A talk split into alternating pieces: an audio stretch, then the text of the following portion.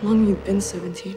I am a vampire, and you are mortal.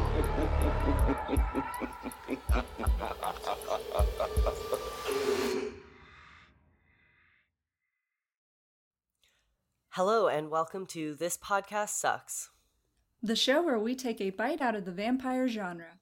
We'll be following all manner of fanged fiends through the past 127 years of film and television. From Nosferatu to Twilight, I'm your host, Tara. And I'm your host, Elliot. And this week we'll be covering Mark of the Vampire. Woo! I know you've been excited for this one. yes, I have been excited because this is a weird one in a few ways. Um, yes. Yeah. So, to give this a little bit of an introduction, um, this film was released in 1935. It was directed by Tod Browning and written by Guy Endore and Bernard Schubert, um, and produced by Tod Browning and E.J. Mannix. Yeah, and this is our second Browning film that we've yes. covered, I believe. That surprised me so much when I saw he directed it because mm-hmm. I thought, after everything I heard, about his behavior on the set of Dracula that he would never be returning to this genre again. But um, you know, we all need a paycheck, so who knows? yeah, and oh. yeah, in terms of onset behavior, there there seems to be a pattern. Um, it might be it might be safe to say that perhaps Tod Browning was um, not a team player. oh no! Um, oh, I can't yeah. wait for you to get into it. yes, yeah. um, cool. Well, I feel like we've said this a lot, but this film has some really interesting similarities to last week's film as well. Vampire yeah. Bat. Yeah, um, yeah, and I think we're also kind of in an interesting period with Hollywood film and the vampire film genre and how we've kind of yes. had the big the big names come out and mm-hmm. set a precedence like Nosferatu and Dracula, but now we're kind of in the oh these these things make money, so yes, get them yeah. out there. yeah. Um, so you're right. They have figured out that these things are popular, that these things can make money. So we are seeing some trends and patterns appear, and one of them is the presence of Lugosi. Um, so this is our second film with Lugosi in it, and we have, I think, at least three more um, with Lugosi where he either plays a vampire or Dracula himself. Um, yeah. Well, I think he's only played Dracula on screen twice. Obviously in Dracula, and then the second time was in Abbott and Costello meets Frankenstein, I believe. Fascinating. Okay because we're also so maybe maybe it isn't Lugosi because I know that um sneak peek we have um we have the son of Dracula and Dracula's daughter on yeah, our on our docket soon. I mean, I could be wrong, but I, I could have sworn he's only actually played Dracula twice, but I guess we'll see maybe those are just maybe maybe historians are like they, the others were so bad that they haven't even like made it into the record or something or, or maybe that you know he's not even in those films they just talk about him off you know he's a he's a presence only spoken of. Yes yes. Well so for mark of the vampire um i think I'm a little I, I'm I'm trying to decide where to start with this because a lot of what's most interesting about this film is the the facts around it in terms of um, its production history and you know where the story came from and the legacy of the film. So it's like, do I do we start there or do we start with the movie itself? Um, I think we should probably um, start with the movie itself um, because it's another short one. It's an hour long. Um, it's really interesting how short films used to be. Um, yes, it is. And oh my god, I'm just picturing an audience now, or like an audience from the 1930s, like having to sit through Dune Part 2 or something and just. Oh, they would riot. they would actually riot. they probably would. Well, like, first their brains would their brains yeah. would melt. Um, yes, that too. They would have no idea what's happening. Um, uh, yeah. So, do you want to? Um, so, I you know far more about this than me, and I'm excited to hear about all the the tea, essentially, Yes. and behind the scenes stuff. But um, yeah, where, wherever you want to start, do you want to start with just the what the movie's about? Um, the film is about a series of deaths and attacks by vampires um, that bring in the eminent expert Professor Zelen to the aid of Irina Boratin, Borat, Boratin, Boraton, um, who is about to be married. Her father, Sir Carol, died from complete blood loss with bite wounds on his neck, and it appears he may be one of the undead now plaguing the area. Um, so this is um, this is a mystery film. This is more of the you know it's described as a horror film, um, which I think is one of the things that we'll discuss um, because I don't know that I would necessarily agree that this is a horror film. I think in some ways this is a bit more of a a detective, like Yes. a mystery detective crime thriller, perhaps. and I and I think that was a popular genre around that time, the Mhm. detective film. So I would agree with that. we love crime in our in our We media. love a good crime. Yes, we do. so this film stars Lionel Barrymore as Professor Zelen, Elizabeth Allan as Irina Boratin. Boraton. I'll I'll land on a pronunciation eventually. Whatever's easiest. Yes, Bela That's how you should go about pronouncing names. Whatever's easy. Yes, just go for it. Um, it's yeah, it's the commitment that counts. Um, so Elizabeth Allan as Irina Boratin, Bela Lugosi as Count Mora, Lionel Atwill as Inspector Newman, Jean Hersholt as Baron Otto von Zinden, and Carroll Borland as Luna, who is a really interesting character in in a lot of ways. This is our first female vampire. This is our first woman vampire that we've covered so far. well, Um, actually, the first female vampire we covered was in Vampire. Oh my god, you're right. so true. You're right, that was a female vampire. I'm totally wrong. How could I forget that? Um well, I, I mean, was her presence as memorable as this one? I would say no. So Yeah. this fair. is the first she's really she is vamping hard. She is vamping hard and the whole time i'm watching her i'm just kind of thinking like i'm curious to know like did did she set the precedent here because i wouldn't be Mhm. surprised because i feel like so many subsequent depictions of or on-screen depictions of female vampires it's like they have to have long black hair they have to Yeah. be ghostly pale they like Mhm. i can't think of too many like blonde or redhead or whatever hair color female vampires so Yeah. i think like um yeah her look is Rosalie. very yeah it's Rosalie. Rosalie, and of course Bella thinks she's shallow and terrible because spells the brunette. So um, Yeah, Esme is also blonde and she likes Esme. I think yes, yeah, like Esme has like caramel hair. She says, Yeah. yeah. it's, Are they all blonde? Well, no. Alice has like the black Okay. pixie hair, Yes, which you know she has very short hair, so I Mhm. mean she's quirky. Um, Yeah, so she's quirky. Yeah, she's the weird she's one. quirky, all right. Yeah. Uh, but yeah, no, her look is so distinct, and yeah, I, I would not be surprised at all if this is kind of what established or influenced all the majority of like subsequent or the Mhm. idea, I guess I should say, Yeah. of what a female vampire should look like.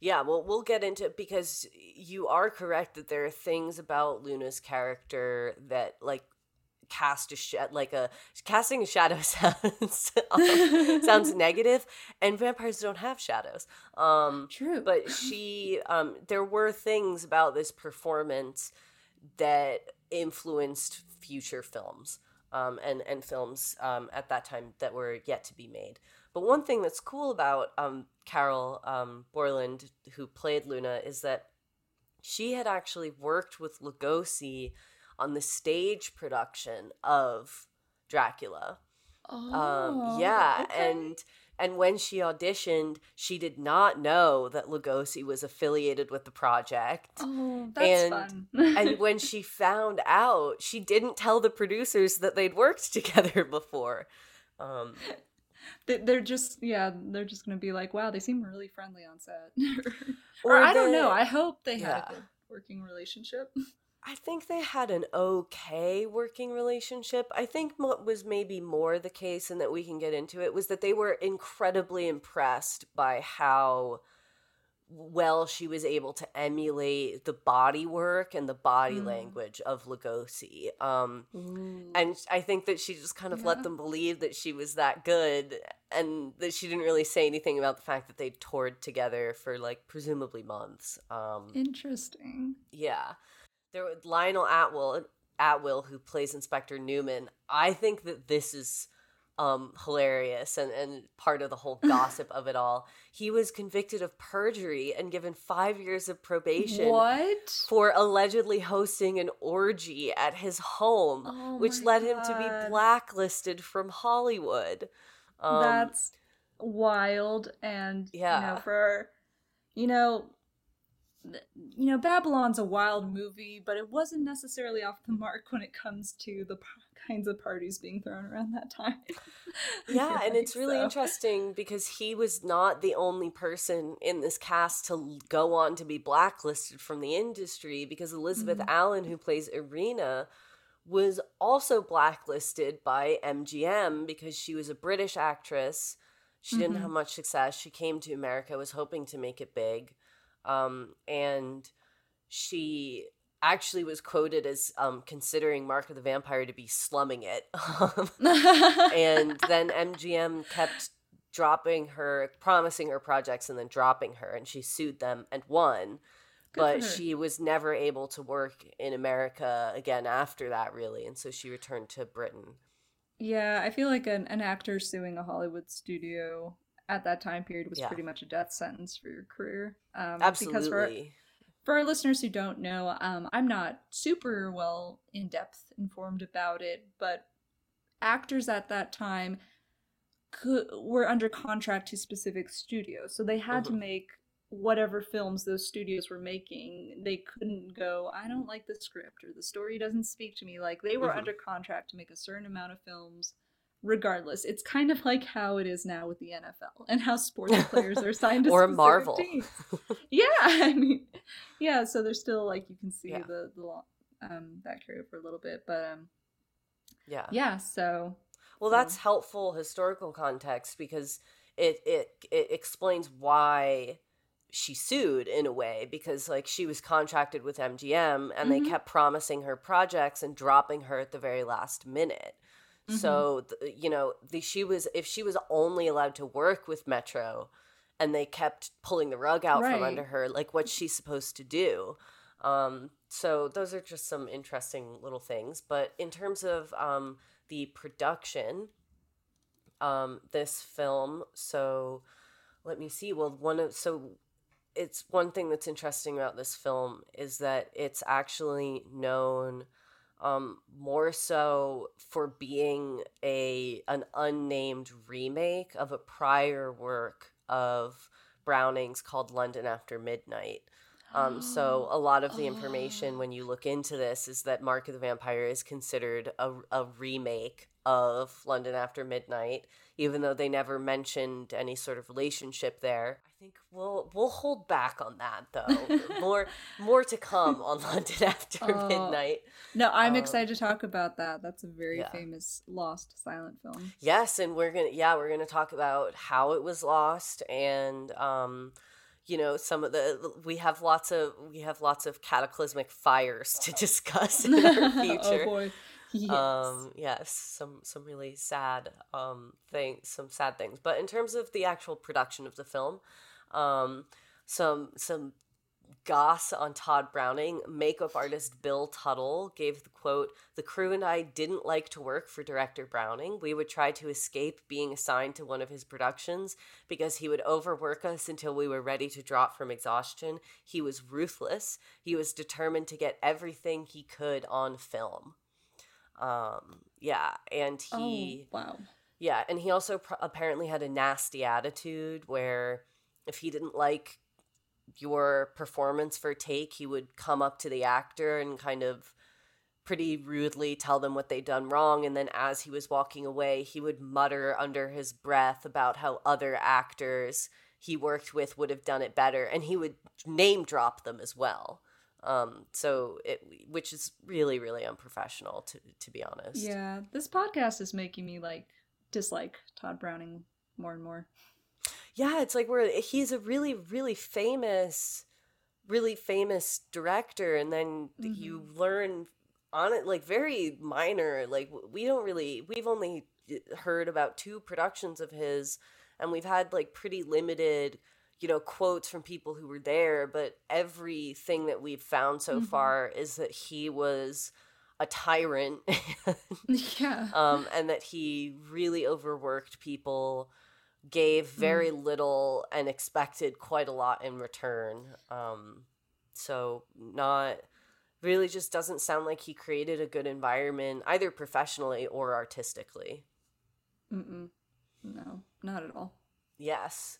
And so, um, another interesting thing about the production process for this film was that the ending of the film was hidden from all of the actors, including Lugosi, um, because Browning feared that it would negatively impact their performances. And we are also keeping the ending of the film hidden um, by by talking about it this way. Uh-huh. So let's just I guess now is a good place to just dive into the story so we Yeah. can talk about this ending um, Let's and do these, all these secrets.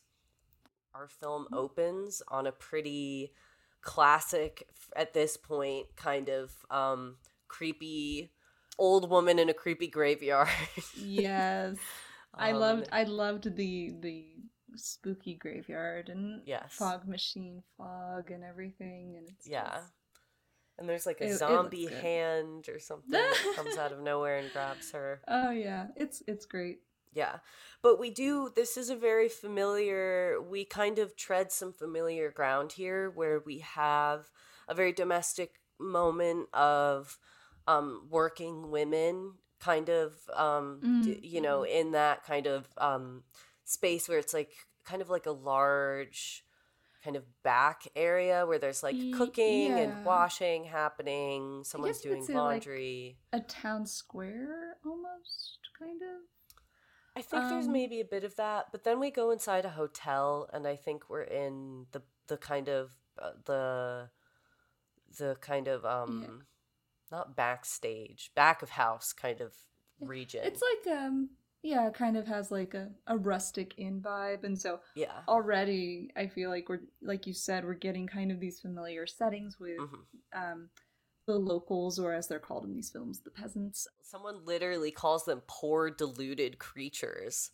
Um, Mm, yeah, that- because this- 19 yeah, 35 for you. 1935. Yeah, exactly. Um, it's very it's very much the similar thing to Nosferatu and Dracula, um, and to a degree, the Vampire Bat all have this tension of um, like the provincial, ignorant, superstitious people, and like the Mhm. educated, more empirical and rational kind of city folks. Um, Mhm. so like that we pretty immediately feel um Mhm. but we have the introduction of a death um the the man of the house or you know sir carol has died um and so we have um we have a really really cold bedside manner from who is it the detective who's like Yes, Inspector Newman.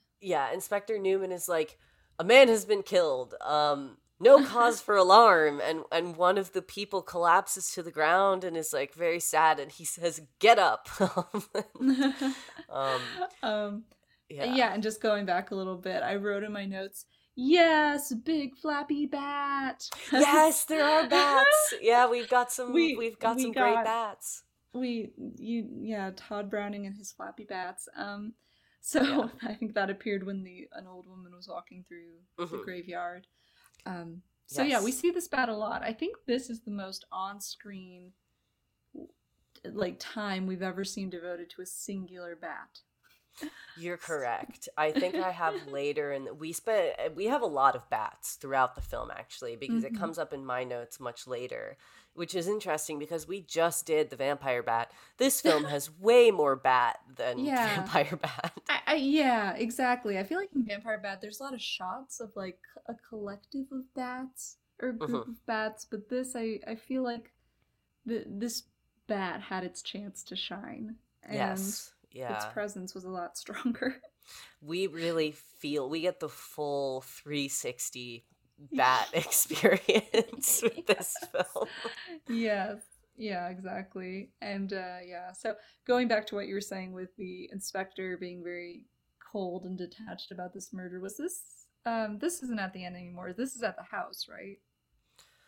I think so. I mean, one of the things that we've talked a bit about is that um we have not really like gotten like films have little to no connective tissue at this Mhm. stage, you know, Yeah. where like we don't really get that many like like the idea of b-roll of like establishing shots and like interior shots that kind of give you sense of the space Mm-hmm. like entrances and exits to rooms and buildings and locations like those things are very thin on the ground. Like we have very few scenes where we just get a sense of who characters are.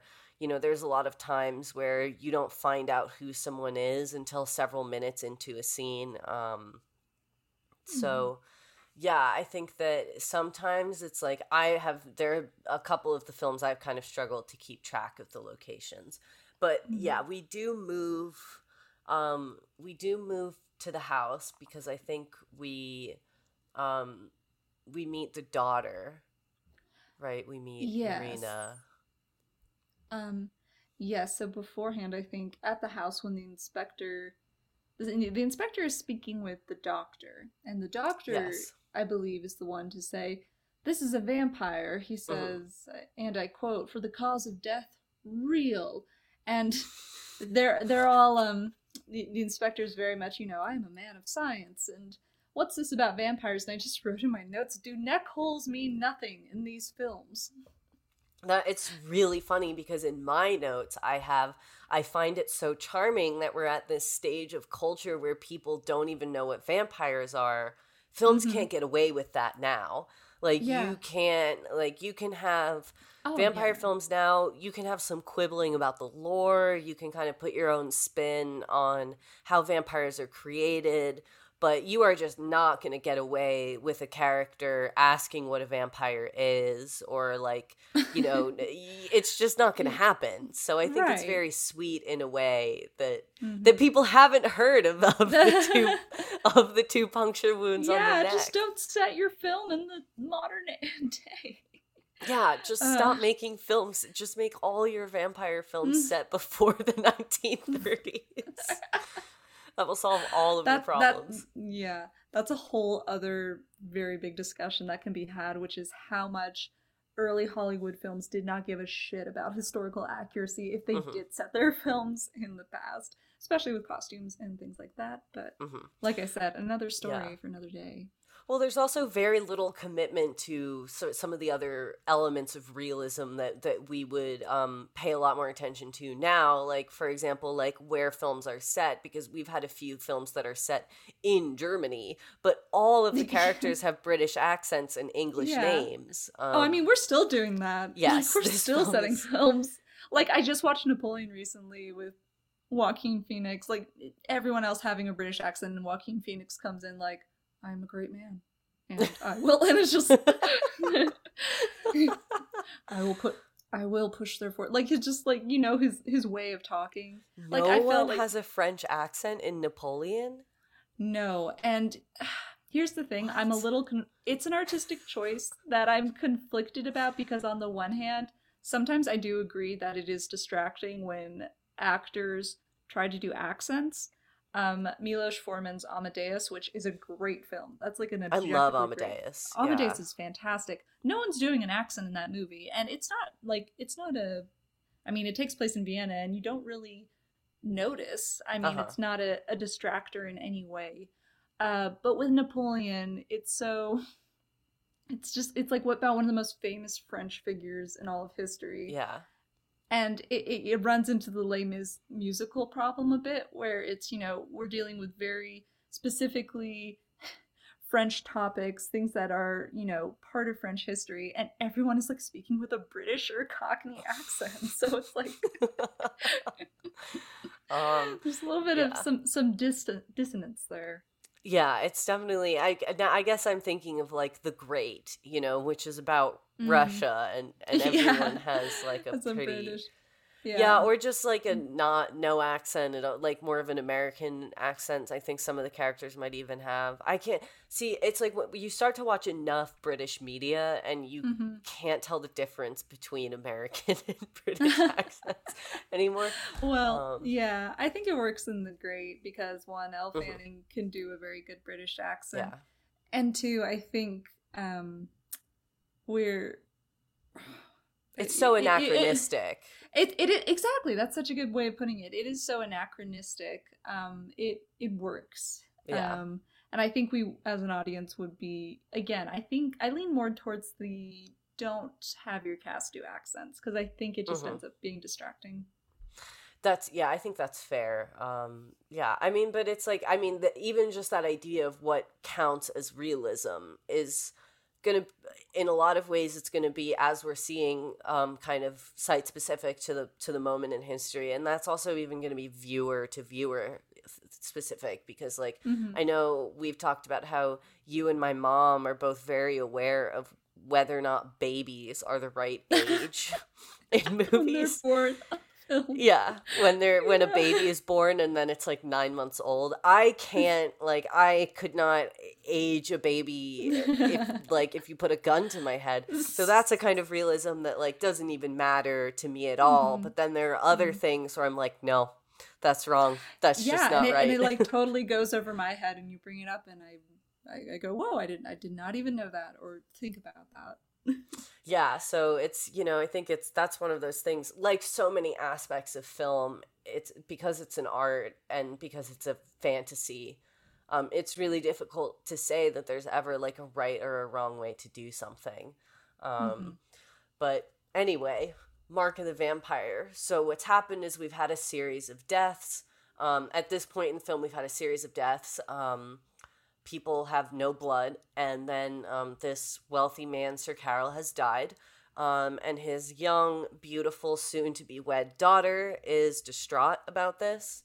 There's some conversations about you know like what what could have happened and you know some of the people are like pretty dismissive of this whole vampire idea um, and we're introduced to her um, kind of let's call him a well-meaning idiot is what i have in my notes I just I had no idea who he was because I think his name was it, sounded like an uncommon name fedor for a fedor man. Uh, F- Fedor, F- F- f Fedor? e I think it's d o Fedor. fedor let's go with Fedor.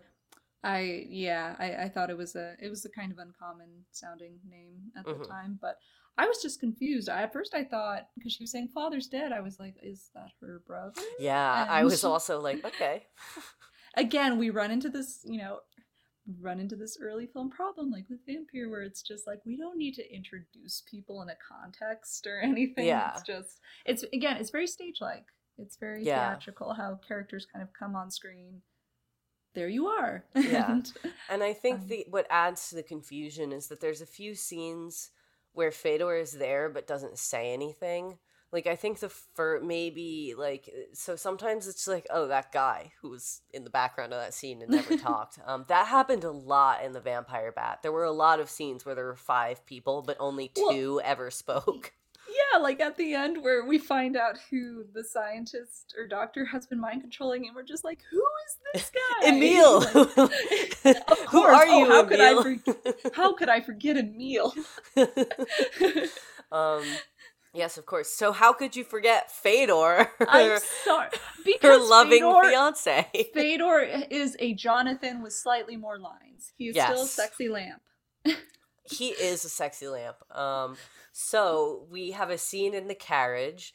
Um, and this was another thing where I was like, because they're talking and there's all these people dancing, and he's like, Why? Like, look at the peasants dance. Are you not amused? Um, she's I, I know, and she just like starts crying, and he's like, "What's the matter?" And I'm like, "What is it with these men not recognizing that their female love interests like lose significant people in their Yeah. lives?" And the next day, they're just like, "Come on, what are Yeah. you so upset about?" Yeah, well, it's like Um, there's no, there's not much room for grief. Um, but this, but I had a similar experience of this scene where he's like, well, like let the festivities, you, you know, enjoy the festivities, and she's talking about her father, and to me, I was like, this just happened. Like he is really not being sympathetic. It turns Yeah. out that that scene was actually, um, it was a time jump forward of a full year. Oh, okay, because they made that clear in the movie. Yes, it it doesn't that doesn't get explained until several minutes later because I I, had in my notes it feels like we've had some sort of passage of time and then I have a sub bullet Mm. that says there was it was a full year it just What? took several minutes my for that to get explained. Um, okay, again, you know, I Yeah. Kind of missing the classic one year later title card appearing. Um, but- Yeah, we we are. And I mean it's also I mean that's also a stylistic thing because um now it's kind of a bit of a faux pas or it feels a bit clumsy to have the Mm. first few minutes of a film and then to jump forward a big amount of time where it's like set the movie where the story is, you know. Um I agree. Um, Yeah. uh, yeah. Um, but I was just gonna say I really liked. I forget the actress's name, but in the carriage scene, um, I thought you know she did a really good job at conveying this. You know, her Mhm. sense of loss felt palpable when she was talking about her father, and yeah. Gosh, you, you don't know what you lost, Metro, with Goldwyn Mayer, with this Yeah. actor. yeah. They really they fumbled the bag on Elizabeth. Um mm-hmm. yes, so and then we get a cat. Kitty. Um, we get a nice cat. and so um yeah so at this point i have also written down that it feels like we are like speed running the first two acts of dracula um like we are really really hitting some of these very familiar plot beats but like at at warp speed you know Oh yeah, because now uh the what is the the main female character's name? It, it Irena. Irena, because now Yeah. Irena is living with, I guess, a, a, a male family member or uncle. I believe Mhm. it's just funny because he said, um, I wrote down the quote where he says, "I being her guardian," and I'm like, this Uh-huh. woman is in her twenties. Um, but i know. mean i mean it's the we're still 40 years away from women having bank accounts at this point yeah, yeah, I know. That's crazy to think about um Yeah, but uh, she's living with him now. Yes, and I believe that that is Baron Otto von Zinden. There's a, Um, there's like at least three or four men in this movie who have very similar job yeah. titles. I feel like and they all wear the they all dress the same. They all look way. the same, they all dress the like same. plaid three piece. well now whenever yeah, I'll remember Lionel Atwill now. yes. Okay. Yeah, with the with his with his orgy. Um yes. Otto, Baron Otto von Zinden, um, is the one who is like pro it was a vampire who did it. He's the one who's Mhm. like, I think that this was vampires. Um Mhm. and so Detective Neumann is the one who's like, Meh, that's not science. um, that was a very How can vampire if science?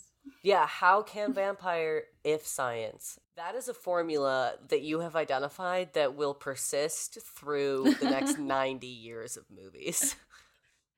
Oh my gosh. Um, but yes, so getting back to I'm sorry, we're going we on so many tangents. we have been we have gone on so many tangents. This We have. Feels like a big tangent though. I I have it really does until like the plot kicks in in the last 10 minutes Yeah, like actually the last 10 minutes. Yeah. Um, yeah so but i mean we get an inciting incident because i think this is when we get our first um vampire attack because Mhm. fedor fedor fedor Let's call him Fedor. Call him Faye. Yeah, yes, Faye. It gives him it gives him some like um some je ne sais quoi. like yes, some- I love that. Um, yeah, so Faye appears dis- disheveled, right? And this is when he says he was struck near a spooky castle. Oh yes, yeah. He's like stumbling. He says that he feels very weak. That he passed Mm. out. Um, that it took him, I think, a few hours to get strong enough to make it back. Mm. Yes, Mhm. and so this is when the idea of like there being a vampire starts to um, gain some traction. So we get introduced to Luna at this point. Um, Mm. The, the female vampire. Yes, the female vampire. So. Oh, Well, okay, so we get introduced to Luna, and um, I don't know if I don't know if her like I I the implication there I think is like a father daughter, a little bit of a it's a father daughter thing. That's what I said. Father daughter vampire team. Let's go. Yes, yeah, it's a family business, you know. Um, But yeah, so we we see Bela Lugosi again, and yeah, the shot of them when we first see them inside the castle is so great. Again, it's Yeah. it's very much like Dracula, where we get these kind of introductory shots of vampires, and it's just very quiet, and they're moving just very slowly. yeah, And um, he he has a noticeable wound on the side of his head he does. Yeah, because I think he's also supposed to be kind of like a ghost, and that's how he was killed. Um, we'll talk about that because there's some Yeah. interesting theories about that wound on his head. That's it's never explained within the film where, but he Oh, has a very noticeable like blood stain. Yes. Yes, Um, and she's walking in front with this beautiful, like white, long kind of gauze Mm-hmm. gown, long sleeves, like long waist length black hair, very Yeah. striking makeup, very pale. Just like we were saying earlier, kind of like what we think of now when we think of like a female vampire. Um, Yes. and yeah, there's a great shot of them going down the staircase with the cobwebs and the Mm-hmm. Yeah. candelabra, and it's like, mm, good shot. Yes, and there's some discussion. They, they, you know, we got implication that they have like a plan, and they're kind of like talking about.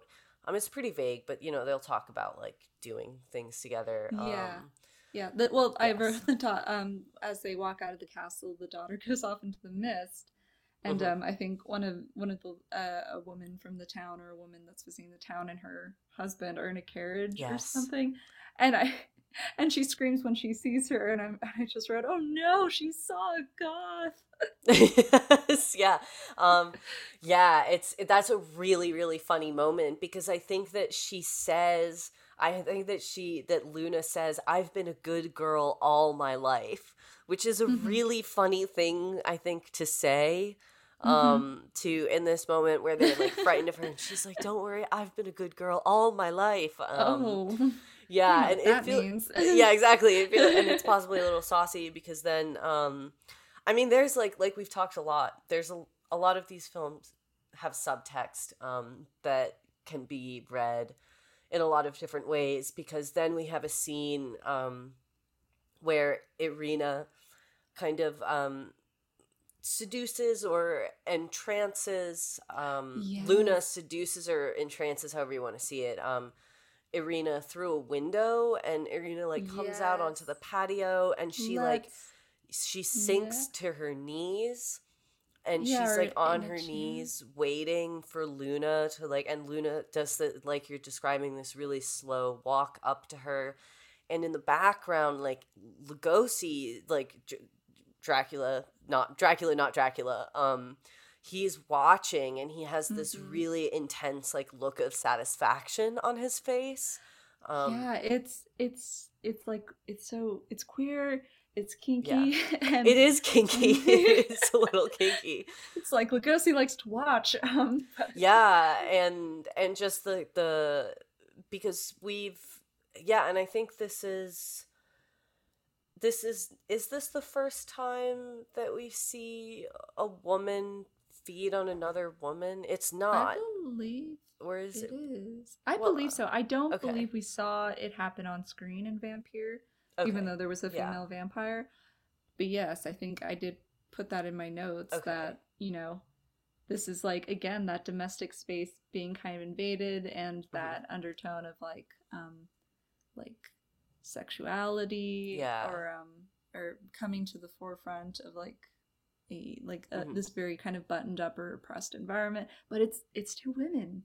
It is two women, and it's like, and it's very clear. Like, there's no kind of, oh, I wonder what's going on. Um, and yeah, and just the body language of it, I think, Mhm. is you know the the fact that she like that she gets down on her knees. I think is really because we've Yeah. seen a lot of a lot of things where it's like someone is in a chair and then the vampire kind of leans over them. We've had a few moments in a Yeah. bed.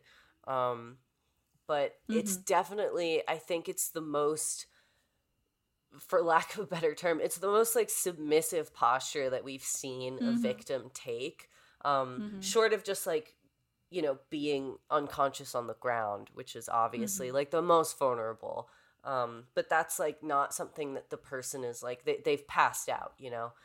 We get that moment um and then we have and then i think that she's kind of discovered um and they put her to bed because she's you know unwell. Um and yeah, I think. Oh, god. well i just have in my it's so funny like the th- when i look back at my notes the things that i like latch onto because Mhm. i have like a whole like multiple sentence thing about like an absurd set piece that's in her bedroom it's like it looks like almost like one of those columns from a cheesecake factory but even bigger it takes up like half the room Oh my! um I okay. I need to see this again because I don't remember that. That's so it's really i mean it's just it's How you know literally like the background of the shot it's not what you're supposed to be paying attention to but once i noticed it i was like what is that like whose house looks like this It wasn't a house. It was a cheesecake factory. yeah they of just- course They couldn't Uh, get like the rights, so they just they couldn't get the rights uh, they couldn't show the exterior of the cheesecake factory. So. yes um all right so this is the point at which we really start talking about we get into the facts Well, here This is yeah, the facts, and of course it's only the men because as they say, you know, excuse us, poor ill woman, like while Mhm. we discuss, you know, if it's actually a vampire. Yes, yeah. They um they kind of they send her off to bed with the maid. Um yeah, they do that a lot in yeah. these early vampire films. Yeah, they know. do. Yeah. Um yeah, it's very like it is very like sent is shooing the child away. Um Mhm. Oh yeah. of. Yeah. Um, and the the maid is actually really funny. Like the maid kind of has a lot of one one thing that we haven't talked about is like the comedy of this film. Some critics look back on this film as like a satire, um, and as a I love comedic film. Yeah. I love that because I think I I actually thus far in these films I've I laughed a fair bit at Mm-hmm. this one, I think. Um, although nothing is ever going to top Lionel Atwill taking out the pill bottle in the vampire bat and it just has the huge label poison. Poison. I- that that broke me. um, yes. Um, yeah. but I love that interpretation of this film being a satire. And um, yeah, we'll talk about that more when we finish recapping the film, I think. Yes, yeah. So we have a we have a conversation about like what vampires are. I think they read from like a French monograph or or something. Maybe that was the vampire bat. Mm, mhm. Um but so there's this quote there's this quote that I really liked that I pulled out where they say that vampires are um they describe it as a dead alive creature spit up from the grave. Um yeah, yeah. which is like And- very and- dramatic. Yes, and a in the vampires a pestilence that grows, so kind of con- continuing that connection between vampirism and disease, and Mhm. you spread vampirism like a plague.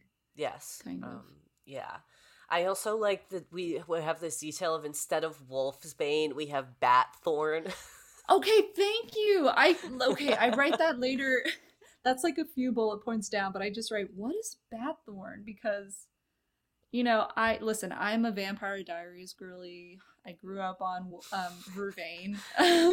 Oh, okay, yes. Yeah. So I, I know Vervain, I know Wolfsbane, you know. Crucifix is your classic what you little things to ward off a vampire. But I've never heard of Batthorn. Batthorn. Yeah. I think they just wanted to be original. I think they wanted to have their own thing going for them. So they were like, yeah. Wolfsbane Batthorn. Like, um, because that to me feels like a very transparent trend like wolf, bat, like bane, thorn. You, you know, it's like creepy, Mhm. like kind of creepy animal, creepy supernatural animal, and then like plant that we have negative associate because bane is like there's other plants that end in the the suffix suffix Yeah. b a n e. Bane. Um, yeah, Bane, Yeah. Do, does it grow in the dark? I don't know. It- could also. Oh, I'm sorry. That like, t- I, I'm referring to Bane from the Dark Oh, yes, yes. that was What so does he bad. say? I'm He's so like, um, I was where- raised in the dark. Yes, yeah. Where he, where yeah, where he's like, you were trained in the dark. I was born in the Oh dark. yeah. god, I'm so sorry. That's my only association when I hear Bane.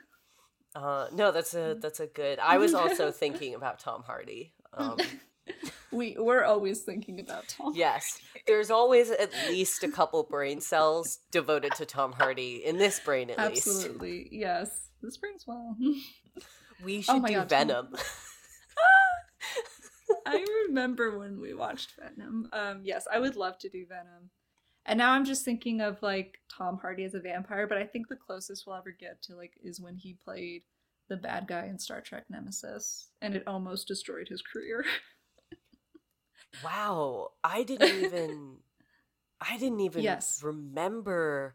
Wow, deep he would like us not to remember. Yes, he's He like, would please forget. Don't remember.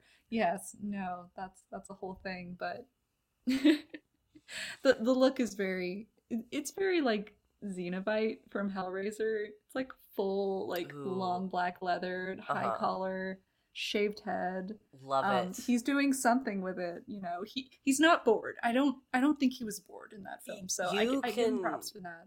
Yeah, you can always trust Tom Hardy to do something. I've never seen a Tom Hardy film where he really did nothing with Yeah. it. Um, Yeah, he, exactly. He is always putting in an effort. He's similar to Nicolas Cage in that way, because people make fun of Nicolas Cage, but Nicolas Cage gives hundred and fifty percent to every single performance.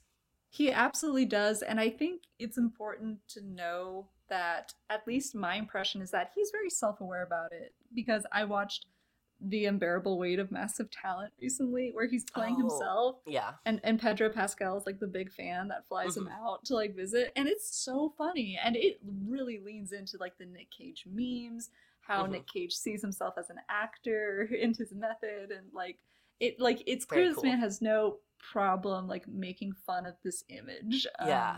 of himself. And he's So- also a true cinephile. Like, Yes. from what I've heard, he Well, is that's like. yeah, that's the joke in the movie is that his daughter feels distant from him because he only wants to like watch the movies he likes with her, and he's like, "You didn't like the Cabinet of Dr. Caligari." um, yeah, but apparently in interviews when they're like, "What's your favorite movie?" he'll list something, some some black and white film that no one's ever heard of, or some silent film that no one's ever heard of. oh, I love that. Yeah, but Um, Sorry, we're it's such returning. a tangent podcast. No, I am terrible. This is the one. See, I'm the one who's kind of chauffeuring us through this movie, and, and we can blame it on me. I'm being a terrible No. guide right no, now. you're not. I blame it on this movie because this movie. yes, this movie's a lot of things, but you know, like the plot is like, can we get to it, please? Yes. And we do. and like I said, yeah. last ten minutes. This movie is a lot of things. It's possible that it's not good and not interesting. That's what. Yeah. um, that might be harsh. I think it is interesting. Yeah, yeah. I think it's it, it does uh, some things in an interesting way. Well, it in, it introduces stuff. I have to appreciate that it introduces like our first kind of real on screen female vampire. Yes. and, Yeah. like, all of that. Girls can kill too. Yeah, girls can have hobbies. Um, and so. Uh, so wait, oh my god, where are we in this Wait, plot? so are we- they are they still just like standing around being like, it's a vampire? They are so they're they are still standing around talking about what vampires are and how they work. Um, we have the line "dead alive creatures spit up from the Mhm. grave." We have Batthorn. We also have the line "each victim that it kills itself becomes a vampire." I flag that one because I'm really curious to see when the difference between like draining and turning comes Mm. into the vampire genre because now we very much have the idea that vampires can drink some blood from a person, drain a person of all their blood and kill them, and then turn a victim into a vampire, and that those are three separate things. Um, so, Mm, but so far we've we've really only had that like if you are killed by a vampire, you are then a vampire yourself.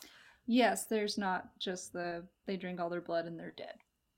Yes. Um, and then another line. I think this is maybe like the one of the strongest lines in the film in general is just in terms of like um the themes of the vampire genre like because obviously with horror and with vampires like mortality and death comes up a lot. So there's this line there's nothing terrible about death but to live on after death a soul earthbound a vampire you don't wish any such fate for your beloved. And i Mm. believe that that is Zelen talking to Fedor. Um hmm so I thought that was um that was a really beautiful line and it's really interesting because this is a tension that we've already talked about in prior episodes and that will continue to come up again and again is um whether or not it is good to die. You know. Yeah. hmm Um, and this, at this point in history, with these films, it's very much a yes, it's natural to die. It is not Mhm. a good thing to live on in an Mhm. unnatural capacity after that. And the you know the closer we get to this contemporary moment, you know, 2024, the more we see characters who are like dying sucks. I don't want to die. Um, Mm-hmm. so that I think that that's just like a big cultural shift. Um, and you know the way that we portray death on screen has changed a lot over Mm. you know the 120 you know almost 130 years of film history that we have. Um hmm so now we start kind of like the plot starts kicking in. We have a lot of moments of people getting startled from behind and screaming and stuff. Um we have a break-in um, we have like the maid is screaming, That's the maid and the butler are screaming, and and the men come up the stairs and they're like, "What's going on?" Um, and then there's a. Um, it's funny because there's a flashback. We have a flashback to something that happened 90 seconds prior, um, where we Oh. actually have a pretty lovely shot of Lugosi coming in through the window as a bat. Yes. In And my then- notes, I say, yeah. "Oh shit, Bela." Yes, there he is. Um, yeah, Um, and yeah, another was bat moment. Yes, there. There's been so many, sh- again, shots of my big old flappy bat, and um, yeah. But this time, I think, um, well, actually, we'll get into it later when we see a really cool effect of Mhm. the vampire bat turning into. Elliot, I'm sorry. I'm just now realizing my brain is breaking from the fact that I just brought up this moment later in the film, but then there's also the ending of the movie. So we'll talk about that. We'll get there. yeah, we'll get there. Um, Sorry. Um, as you as you were saying. well, so we have this moment, and then they continue, and then they go back to discussing what's to be done about this because at this point, um, they've con- like everyone has been convinced that this is vampires. It's, it's we gotta we gotta kill these vampires, um, and so then it becomes where they're talking about how do we do this? They have to be beheaded, and then a Mhm. sprig of bat thorn must be stuffed in the wound. Um, so this is a bit of a it's kind of gross, but this is a bit of a diversion from the idea of staking a vampire through the heart. Um, we have to have a beheading, which Mhm. feels a bit more zombie, a bit more zombie like for, for audiences today. It does, but I think it's also that's also pretty that that's part of the traditional like vampire lore of how to defeat them. I thought decapitation was pretty standard in terms I of like, guess, yeah. the vampire mythos. Um, I could Yeah. be wrong, but No, I think it's not it's not unheard of. I think that it's just like the bread and butter is really a stake through the heart, you know. oh yeah, Um, yes, and so then we had this really lovely shot of Luna watching Irena through the window. Um, and that was this film unfortunately did not necessarily impress me so much on the cinematography editing end of things. Um, Mhm. we've had a few films where like yeah maybe the plot wasn't so great but there's been some really beautiful cinematography i did not necessarily feel that way about this film um so oh i just i'm just, I just i'm looking at my notes and i just see the bullet i see really beautiful shot of luna watching Irena through the window um and then i have those bitches shot at a bat Those animals, how not my, do that? not daddy. Yeah, exactly. Um, so they tried to shoot a bat, and then I guess one of them was like, "You can't kill a vampire in bat form, um, you fool." Obviously, you idiot. yes, and so at this point, everyone has like gone to the abandoned estate of Sir Karell, um, and oh my god, I forgot to. So I forgot to mention that this whole time we've had a couple moments where Irena has seen what she believes to be the vampiric version or like the resurrected body of her father, like her father's Mhm. corpse. So she's kind of seen him playing piano and then they go and um the dust is um there's like something up where, where they're like, "Oh, look, like he couldn't have been here." Um and so then they're um all of them Neumann, Detective Neumann, and then um, Irena and Fedor, um, and then Zinden. Yes, okay. So we've got. See, this is where it gets. They need to name people better because Yes, we have um, Detective Neumann, we have Fedor and Irena, and then we have. Mm-hmm. Um, Baron Otto von Zinden, who Irena is living with. He's the kind of guy who's like, I am the guardian. Um, yeah. and then we have Professor Zelen, who is the expert Mhm. on vampires, who sh- showed up and was like trying to convince at the yeah, beginning of the film. he's kind of like yeah, he's kind of like the Van Helsing yes, character. Um, yeah, absolutely, yeah, And at this point, has Bela and um, the vampire daughter taken Irena to the the castle um, at this point? Oh. Actually, yeah, I think you're right. I think that she So- has been she's been captured and tied up. Yeah. Well, yeah, and you see kind of the ghosts of um their their victims, and this is when we get that cool effect of vampire or um the bat flying in, and it transforms into the vampire girl. yeah, that was a great moment. Mhm. Um, and we also have a really lovely. There's another kind of actually kind of creepy moment that I really liked, where like everyone's kind of exploring around the castle, and Zelen and Zinden. am I getting that right? Zelen and Zinden. Uh, yes, Zelen and Zinden are, um, are alone in the basement and Baron Otto and Zelen are alone in the basement and they have a candle and they're they're they're just standing in this doorway by this staircase and their candle gets blown out and then Mhm. and when they relight the candle Luna and the the other vampire are there watching them in the background and so that was kind of like a fun little like Yeah. creepy and a very Mhm. classic horror moment like it's one of the, the com one of the most common types of devices in terms of like the mise en scène in horror films is that you leave an empty background that's like waiting for the monster waiting for the spray of blood Mhm. waiting for the horrific thing. Um, so it's really fun to just kind of see those like classic kind of horror moments where like you think that what you're supposed to be paying attention to is the foreground and then the actually interesting thing is happening in the background. Um, Mhm. Yes. So, um, this is where I guess this is when the, the jig is up. Um, because, um, drum roll, please. They're not vampires. They're actors. Whoa.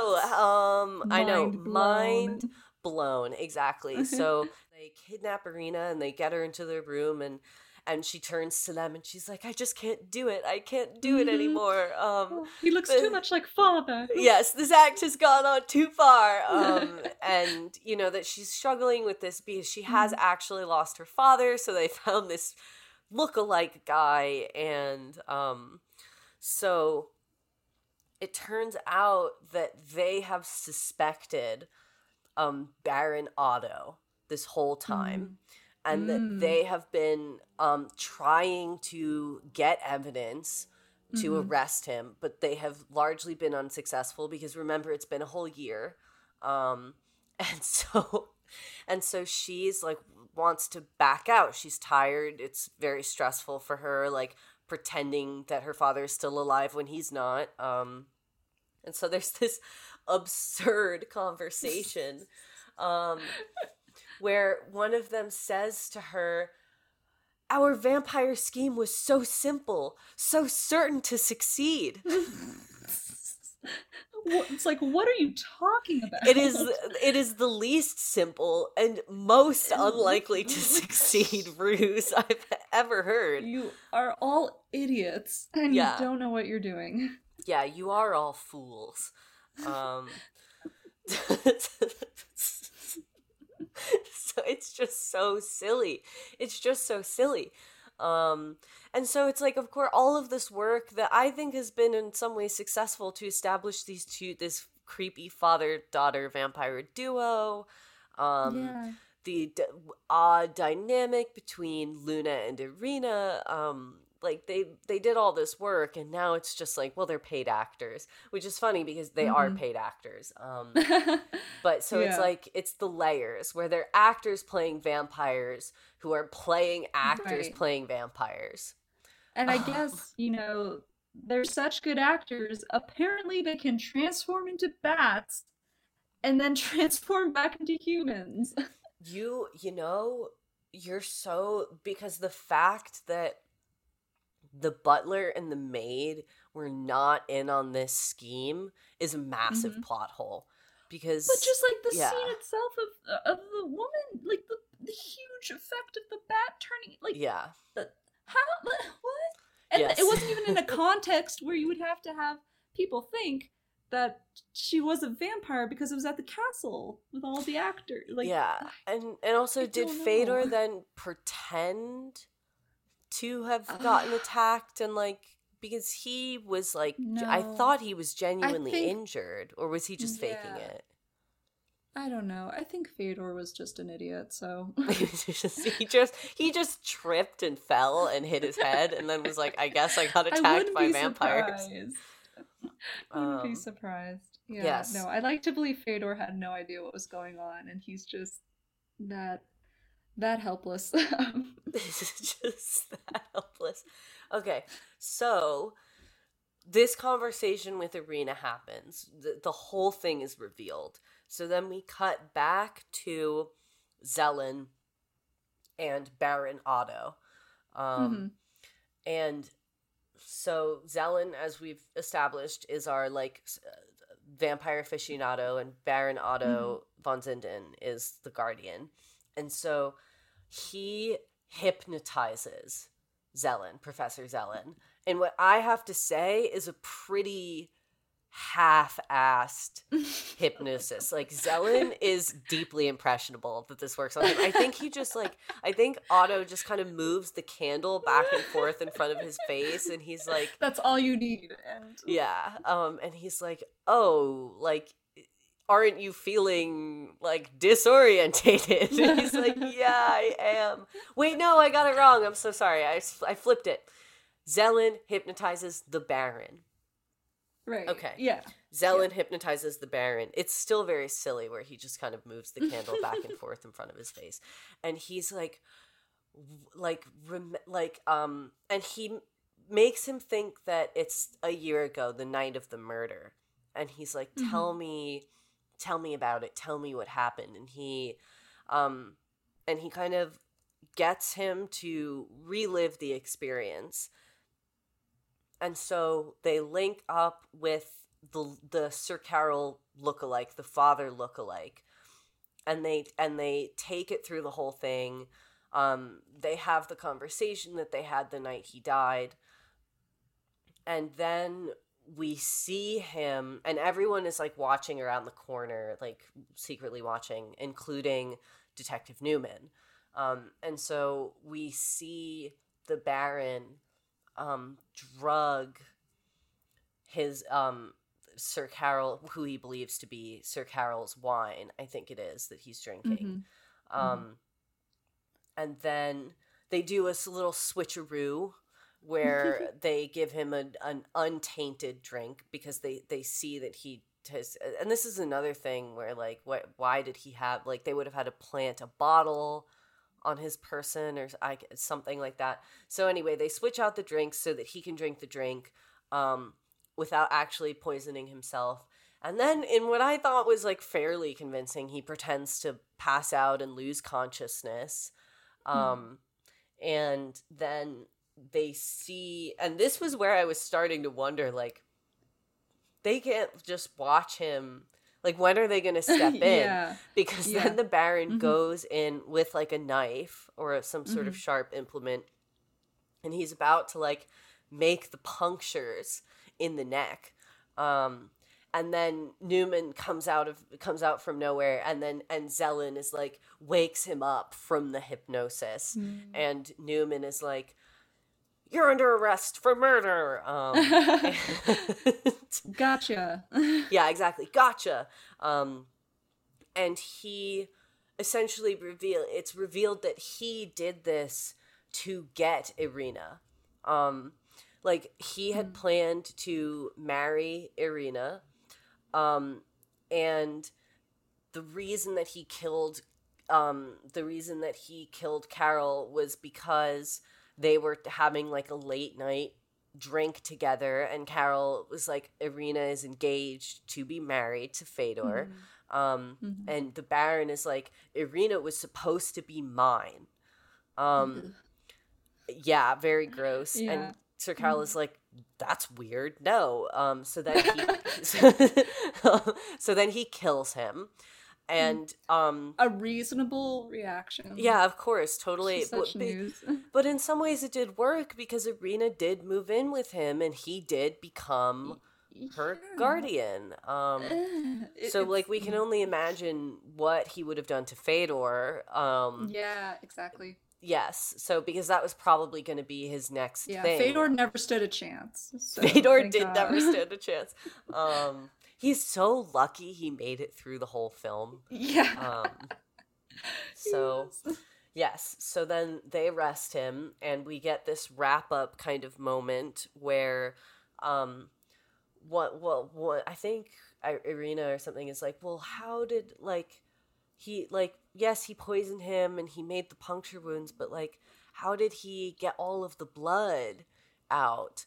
Um, and he was like, oh, well, like, we stopped him right before he did it, but he did, he was going to do something called blood cupping um to like suck all of the Mm. blood out of the body it's it's um it's like a legitimate um technique it's called cupping therapy yeah so it's a traditional chinese and middle eastern practice that involves placing cups on different like Mhm. points of the body and creating suction um and Mm, so i've done this it feels amazing it's like a, it's like getting a massage from the inside um Okay, yeah, because Yeah. I've seen it in in movies, but I, I was never quite sure what it was, and it always I, I don't know. I guess it, it looked kind of painful, but it sounds yeah like so typically traditionally the way that it's done is that you have like a glass cup um, that's Mhm. like almost perfectly circular um, so it's a less sort of like a thing you would drink out of it's like fully round except for like the flat surface where it meets the skin and you light something like a cotton ball on fire and you Mhm. swirl it around in the cup and then quickly apply it to the skin and because you've Mhm. burned because that fire has consumed all of the oxygen a vacuum is created Mhm. and suction is formed against your skin um, Mm.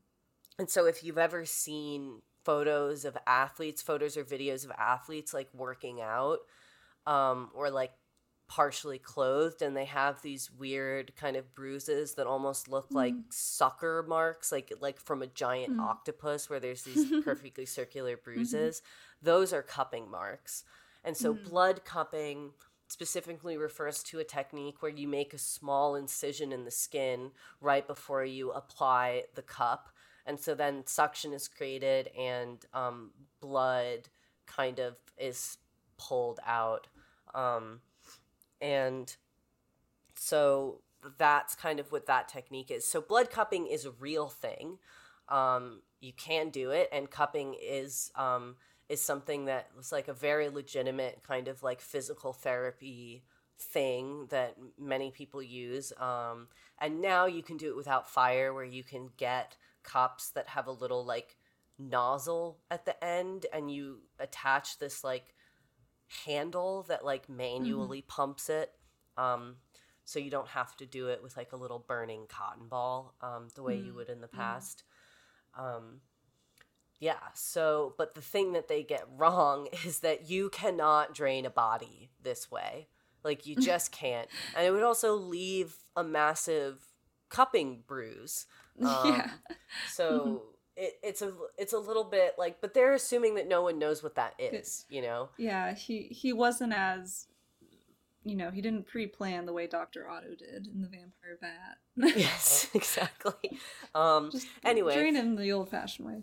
yes and that was another little bit of a tangent but i just figured if anyone watches this film and they're like what is cupping like that's an explanation it is a real it is a real technique that you can really do i've had it done by a massage therapist it feels really good it has uh, has a lot of real benefits so don't let this movie think that make you think that it's like um, just a weird murder technique um, but just in, you know i just think that that was like a, an unexpected and i get that they were trying to be creative i think it is a really creative explanation for how you would drain a body of blood through only Yeah. two small puncture wounds Right. um, but then we get to the final moment of the film.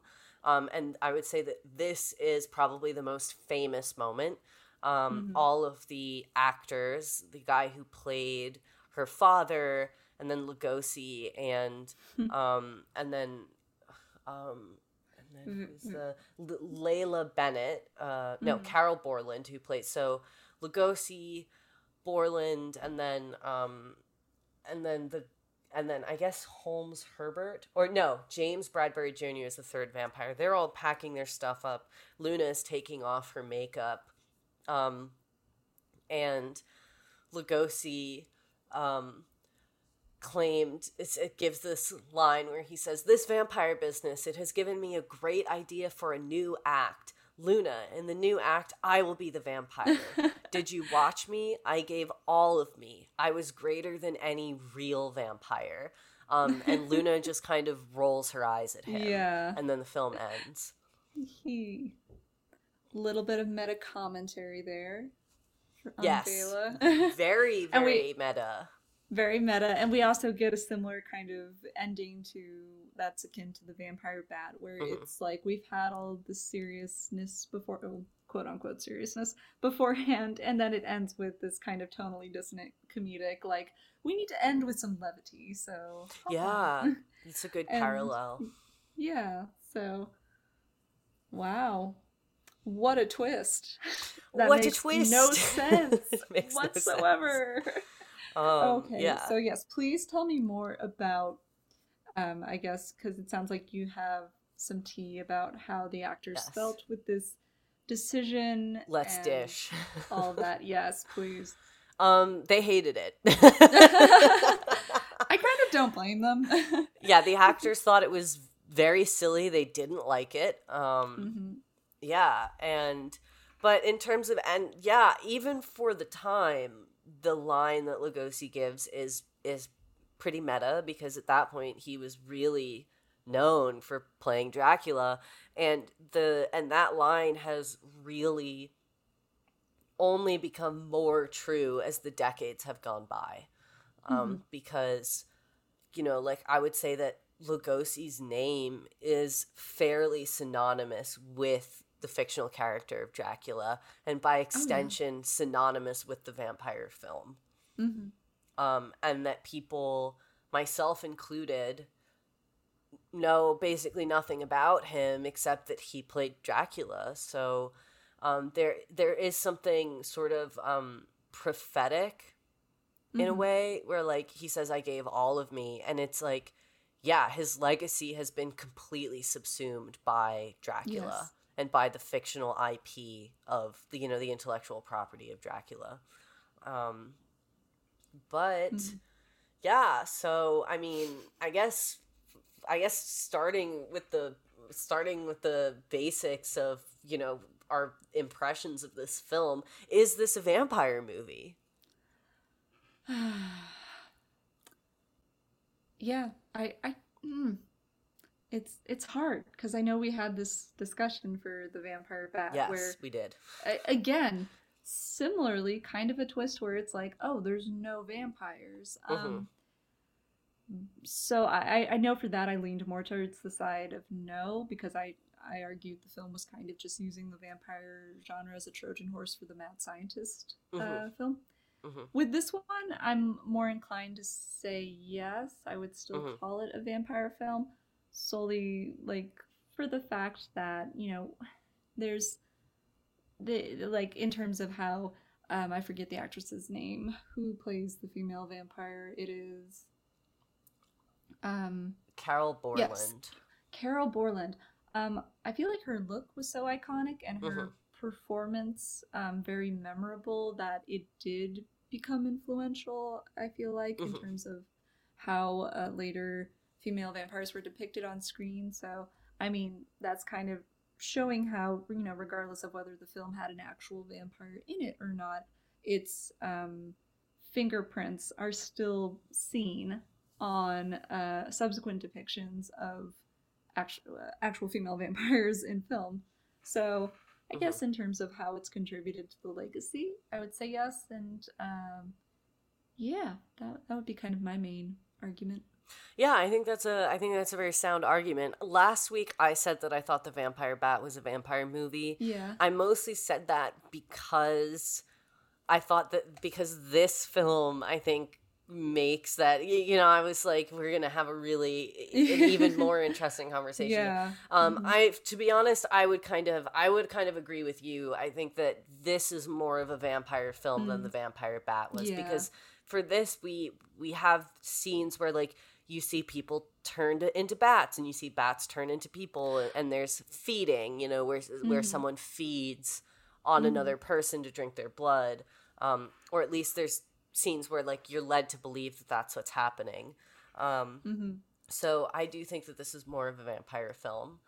Um, Mhm. But in terms of its contemporary reception and how audiences felt about it at the time, um, it grossed $54,000, which is $1.2 million in today's money. Oh, Um. I wasn't able to find a budget for the film, though. Mhm. So it's really hard for me to say how financially successful it was um, because, you know, obviously, like how much you make in the box office is really not helpful information if you don't know how much the film costs to make to begin with. Right. Mhm. So, you know, like if you like, you know, for example, Black Panther grossed over a billion dollars, but if they made Black Panther for 900 million dollars, then it would have been a massive failure, but they made it for less than three hundred Yeah. million. So, If it had Lord of the Rings, Rings of Power budget. yes. yeah, exactly. Um so, and the film so the actors did not like the Mm. twist, but audiences did. It worked for audiences. It was received largely positively by viewers and critics, though there is one outlier, and this is a long quote, but it is so amazing that I will read it in full. A very angry letter was written to the New York Times by a doctor. Okay, so here here goes. This is amazing. Quote, a dozen of the worst obscene pictures cannot equal the damage that is done by films such as The Mark of the Vampire. I do not refer to the senselessness of the picture. I do not even refer to the effect in spreading and fostering the most obnoxious superstitions.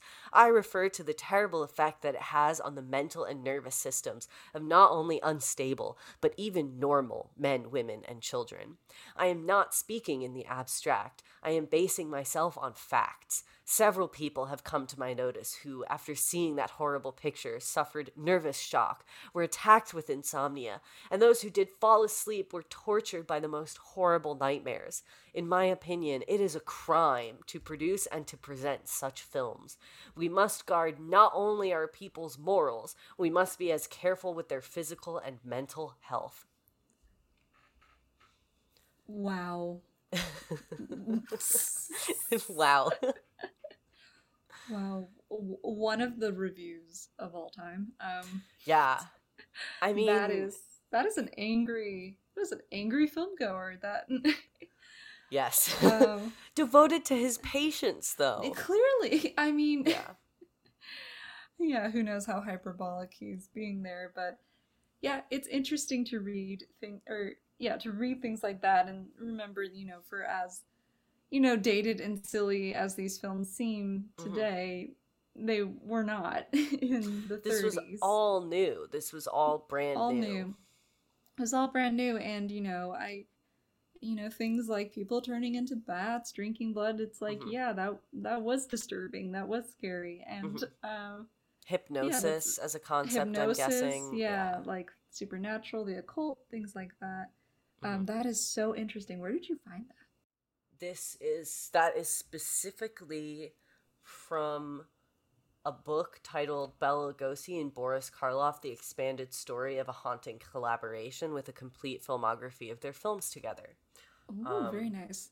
Yes, and the letter was written by William J. Robinson to the New York Times, um, and it was dated the 28th of July, 1935.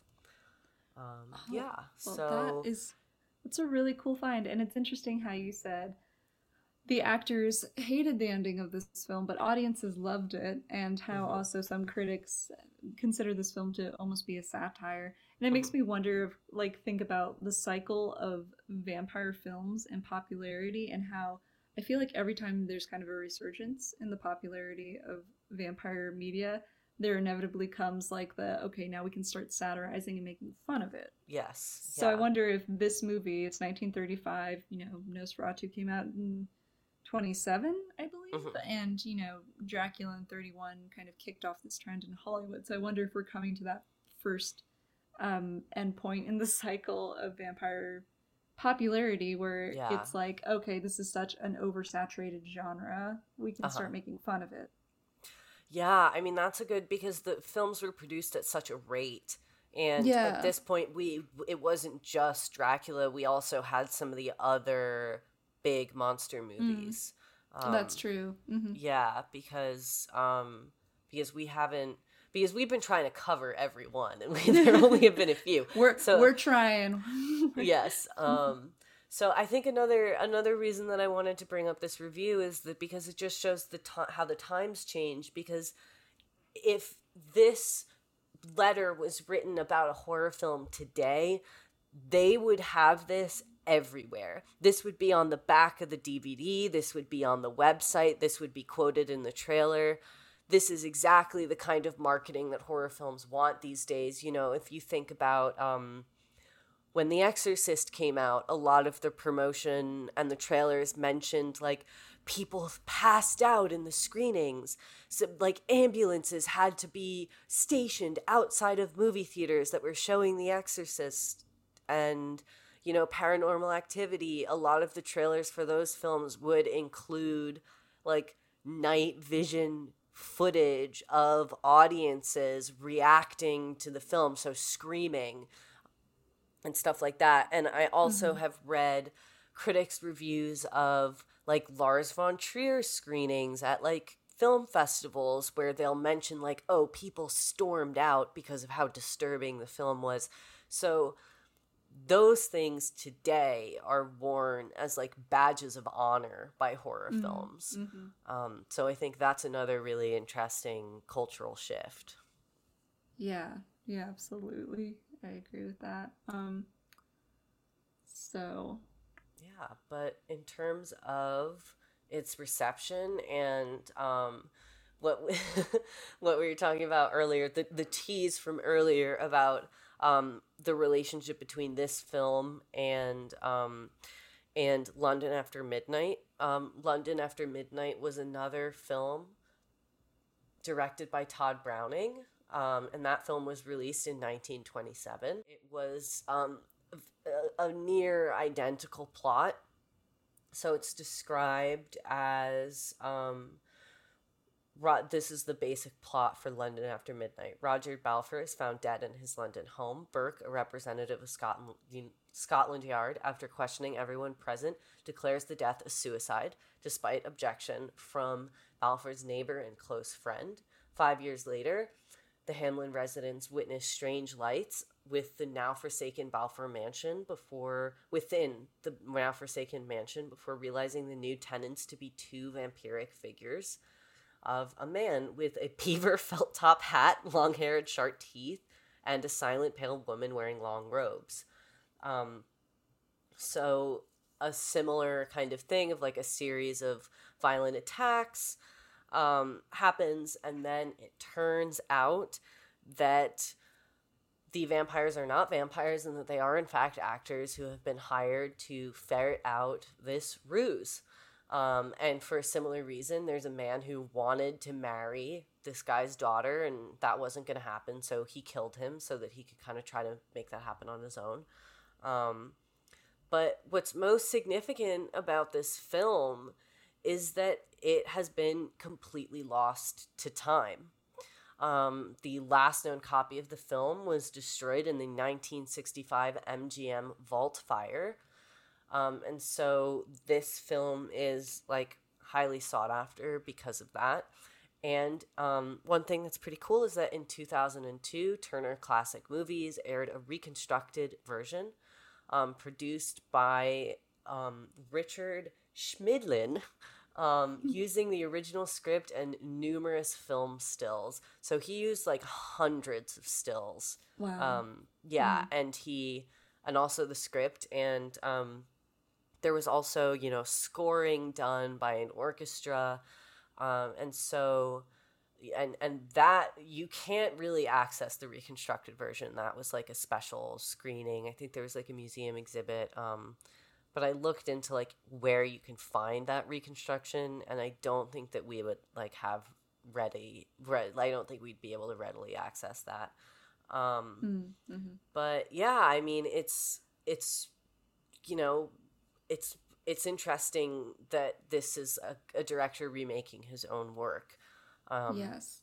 And also, um, quick fun fact: but the actor who played the vampire in London After Midnight was none other than Lon Chaney, who was um, the first choice to play Dracula in the 1931 film before he passed, I believe.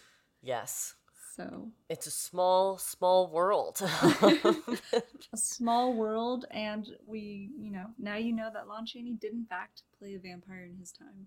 he made it Um, happen He made it happen. He's like, I, I played Quasimodo, I played the Phantom of the Opera, I gotta do vampire. Um, Yeah, but it's interesting that this film is really famous for being a remake of another film that we can no longer access. And yeah, so Yeah. in a way that makes it an original, at least for us, because Yeah. well, we have nothing to compare it to. But it's Yeah. yeah, that is interesting, and yeah. yeah, It's also interesting in terms of this idea of iterative work, um, because this was something that came up with Vampyr, because Mm. the the guy he showed so many cuts of it. He showed it under different Yeah. titles. It kind of had a, multiple lives where it had its release, and right. oh god, he was like chased out of the theater or something, he- and then he- yeah. yeah. and then it got, and then it kind of had a life on the circus kind Mhm. of circuit, you know. Yeah, Um, it's kind of almost like I get the sense it was like it's called like House of Horrors or Yes. Yeah. House of Hell, and it's like sort of was repackaged as like this B horror film. Um, yes. strangely. Um, yeah. So Yeah. So this idea of, you know, because we don't really have that happen nowadays. Um, like directors really wait until they can do it the way that they. I mean, if you're powerful enough to do that, you'll sit on an idea. Um, for a long time until you can do it right. But like audiences, I just don't think are receptive to that idea of like, oh yeah, we'll give you another shot. We'll buy a ticket to the same movie again four years later. Um, Mhm. Or I guess it would have been more than four years, but it, closer to seven years, I, I think. Um, so yeah, and just also this idea of like the sedimentary nature of, of a subgenre like this, where there are so many similarities across these films to the degree that it's Mhm. like hard to keep them straight at times. Um, Yeah. But other kinds of behind the scenes stuff. Um, another fun fact is that you have talked a lot about Luna and the character of Luna and the kind of standard that she set in terms of her look and just um, the future vampire w- women vampires that we see. Um, her costume was designed by Adrian, just Adrian. He was the same designer who worked on The Wizard of Oz. Um, Yes, he was deeply, deeply famous. So famous that he was just like a mononym, kind of, you know, no last Yeah. name necessary. Mhm. Everyone knew who Adrian was. Um, and this costume set the standard for future female vampire characters. Yes, I knew it. Yeah. I love that so much. Yeah, and it's also very cool that that they got such a famous person Yeah. to do this and it also just is a statement on how important costume design is. Yes, absolutely. I, yeah, I, I feel like a costume design is an underappreciated Yeah. um, a- area in filmmaking, but yeah, it's so important, and that's really cool. I always kind of like seeing how um, big names appear in films that are, you Mhm. know, outside of their typical genre, or just one that they wouldn't be in because it's not as big, high budget or prestige. Like for instance, I remember I was watching The Holiday, the cute little Christmas movie with um, Cameron Cameron Diaz and Kate Winslet, and it just said music by Hans Zimmer, and I was like, "Excuse me." Hans, he's everywhere.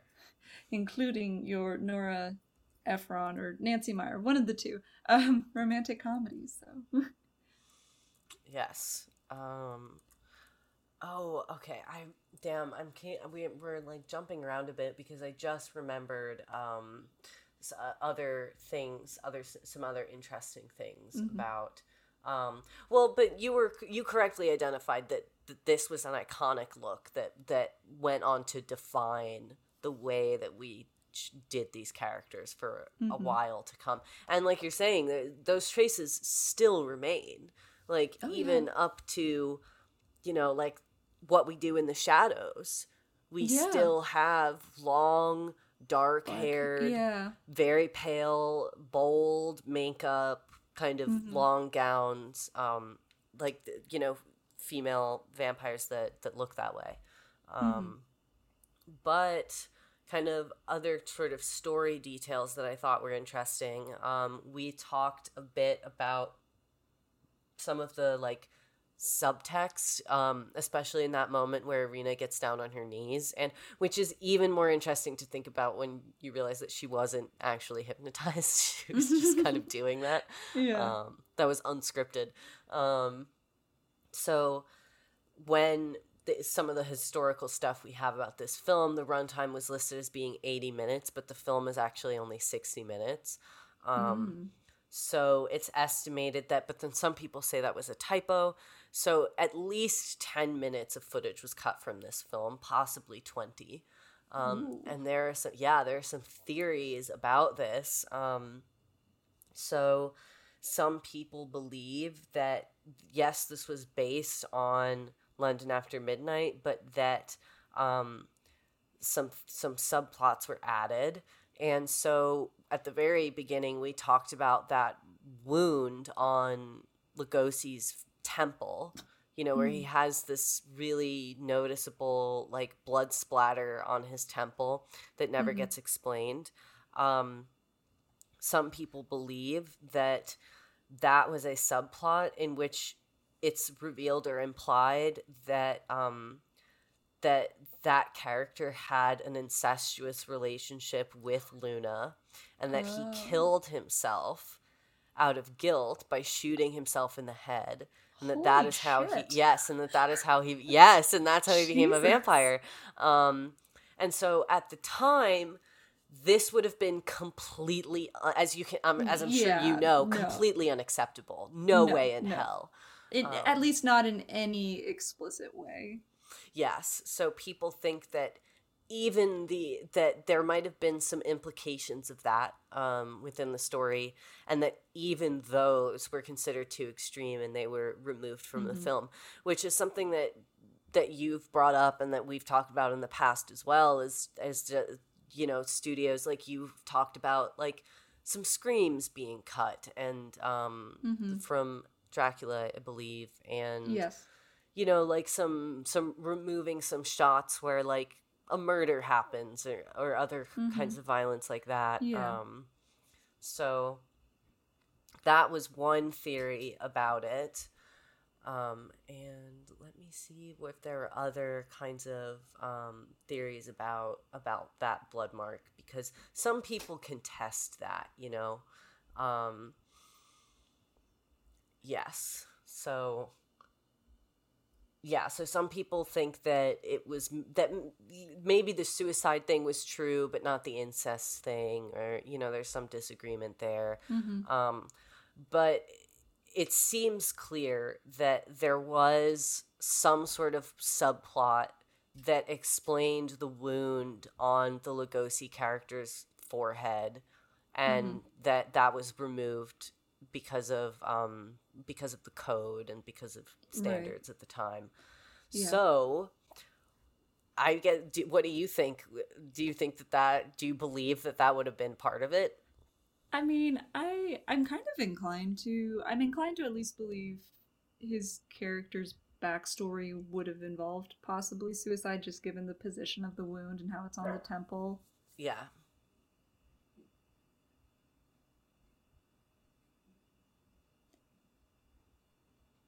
So yes, I could I could see that being um, a, re- a a part of the character's backstory, and you know, for obvious reasons, that would have been cut. Um, you know, the incestuous relationship with his daughter.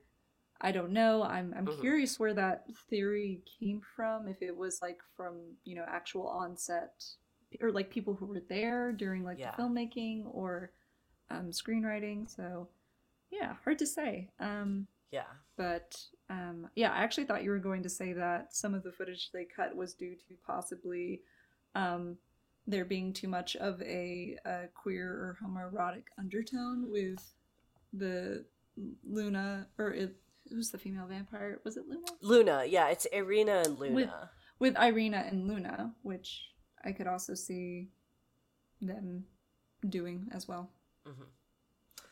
Oh, okay. So there okay. So I'm seeing who has alleged it. So film historian um Gregory William Mank Mm. um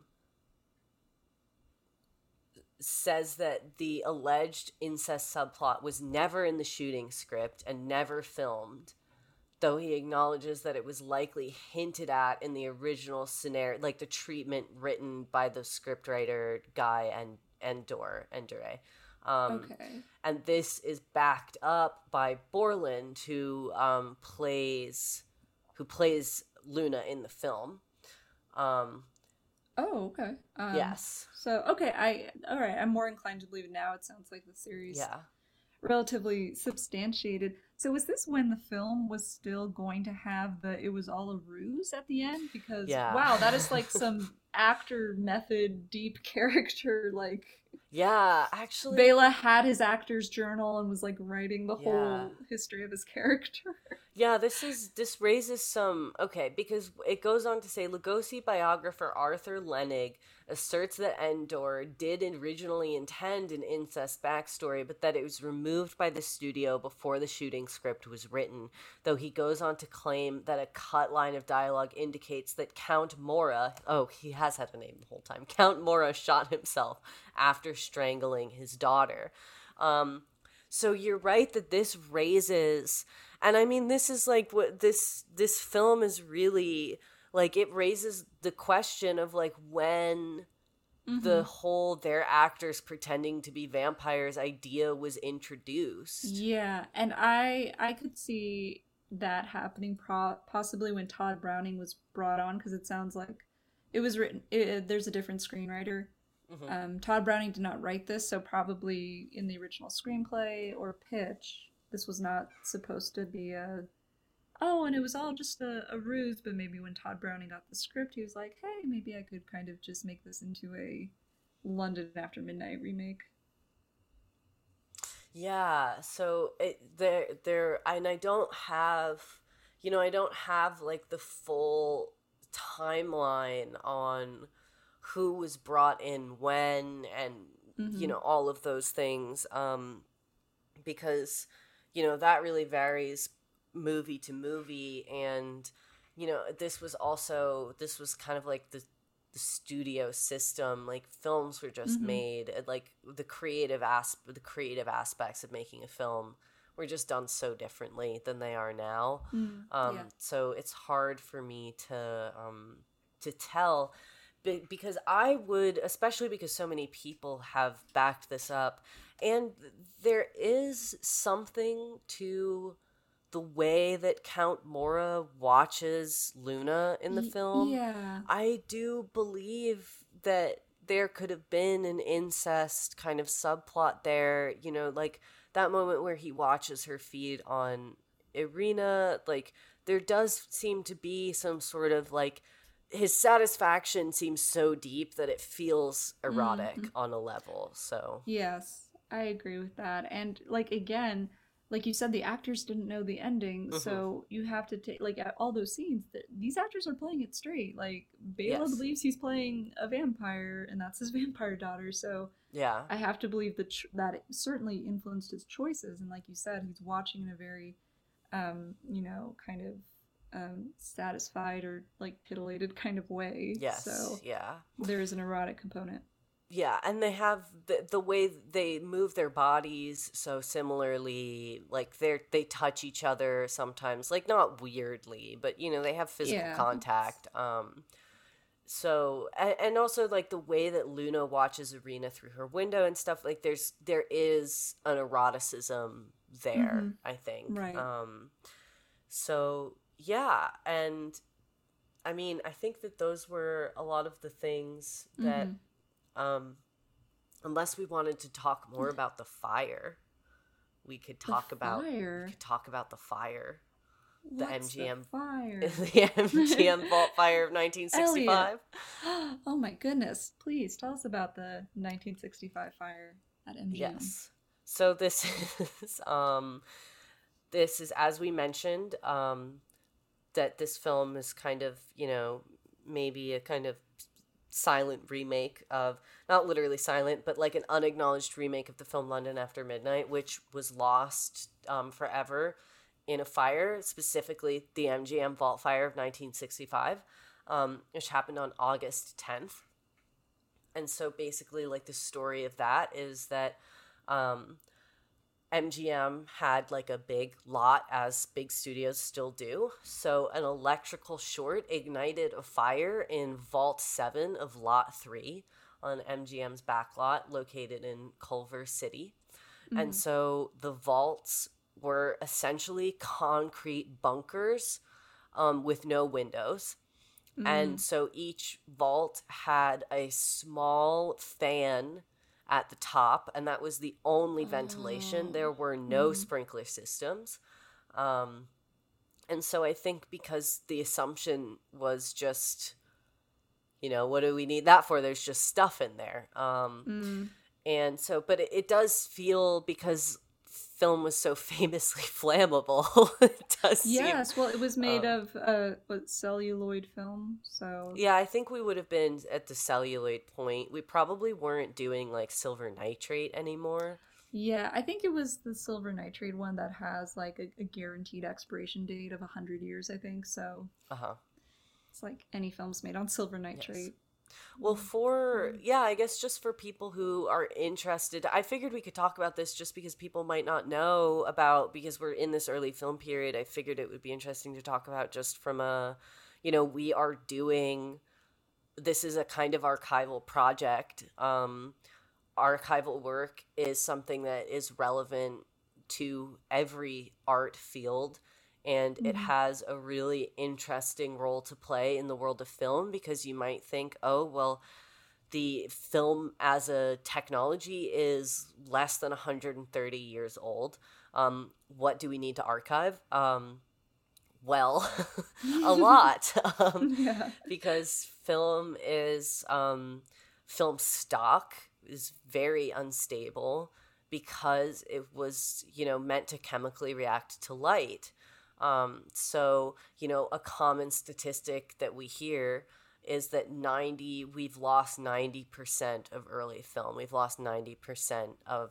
um, silent film Mhm. um, and I did not know this until pretty recently, but the reason, one of the big reasons that that's the case is that at the time we did, like this was a lowbrow art film was a for the, at the beginning film was lowbrow it was something that poor people who couldn't afford to go to the theater did um, and we didn't perceive films as having really any long-term cultural value so as soon as a film was done with its theatrical run, it was burned.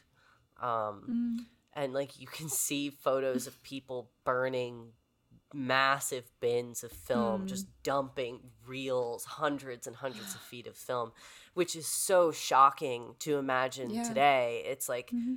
chilling to like Mm. picture someone burning thousands of feet of film stock that you know um, partially because of how expensive it is um, but film is also really difficult to preserve um, and so you know like it you really need it to be in a temperature controlled humidity controlled lightless environment um, so th- these vault this vault fire is actually one of several significant vault fires that have happened at film studios in America. Um, but it's it's really sad. Um, everything in the vault was lost. They had multiple vaults. This is vault seven of Mhm. more than seven, Mhm.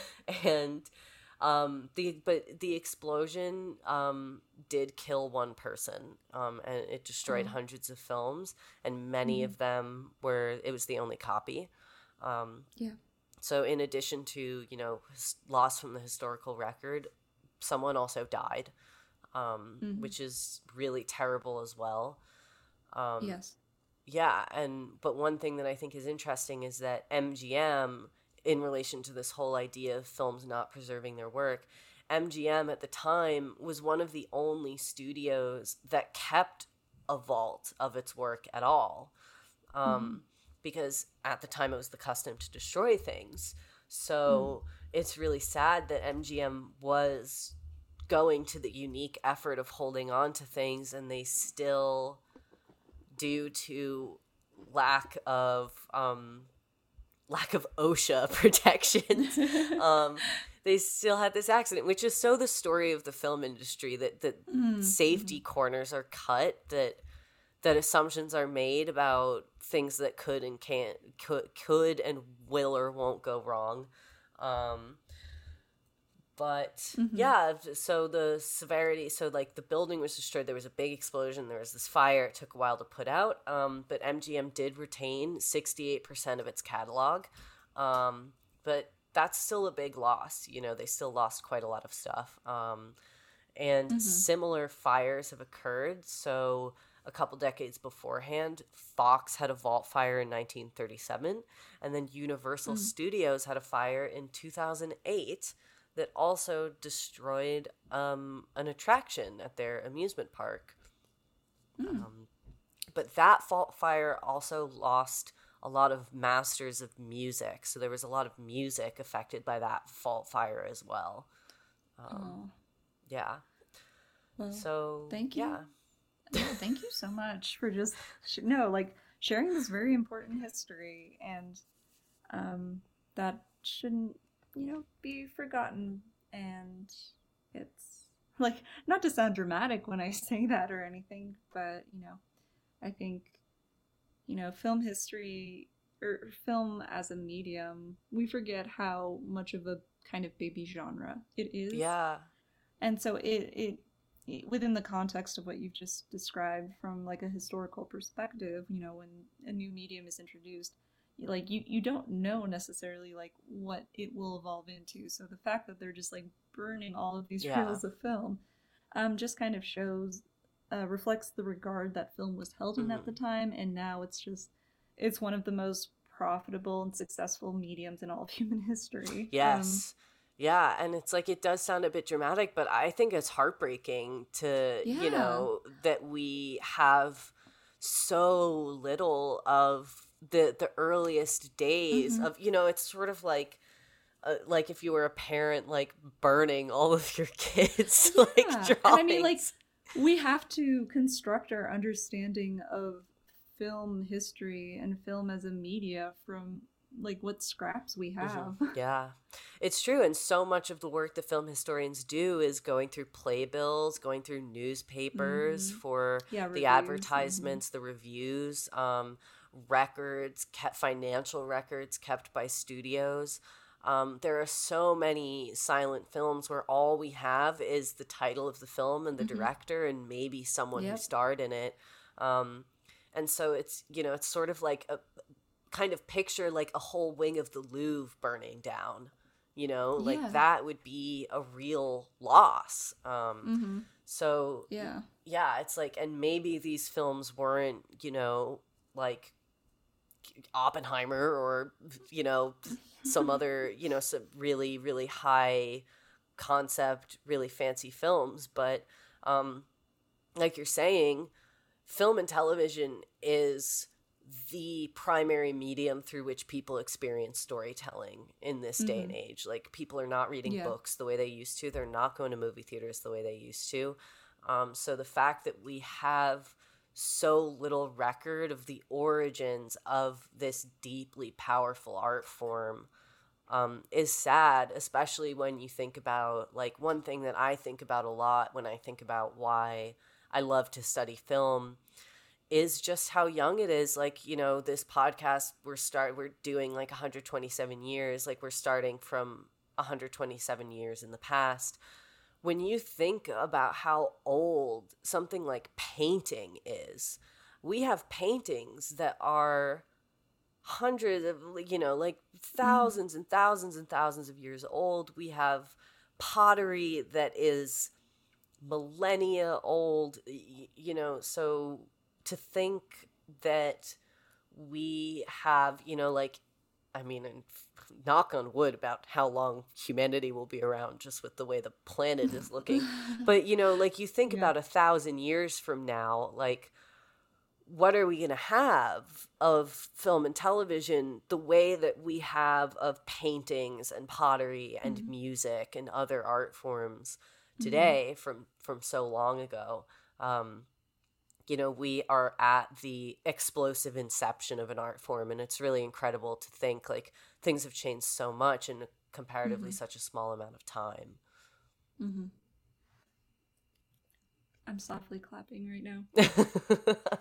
That was beautiful. Thank you. And I'm, I'm glad you could give such an impassioned speech in the context of The Mark of the Vampire. it's, it is Mark of the Vampire doesn't deserve my speech about the beauty of this art form and the legacy of film. But Um, maybe it does. yeah, I mean that that kind of is what we're saying here is, is that Yeah. um, it all matters. It it all It- it- is that's important. True. Yeah. Yeah, and this was Um, maybe a silly little film, but people put Yeah. like their blood, sweat, and tears into this, the same as They. Oppenheimer.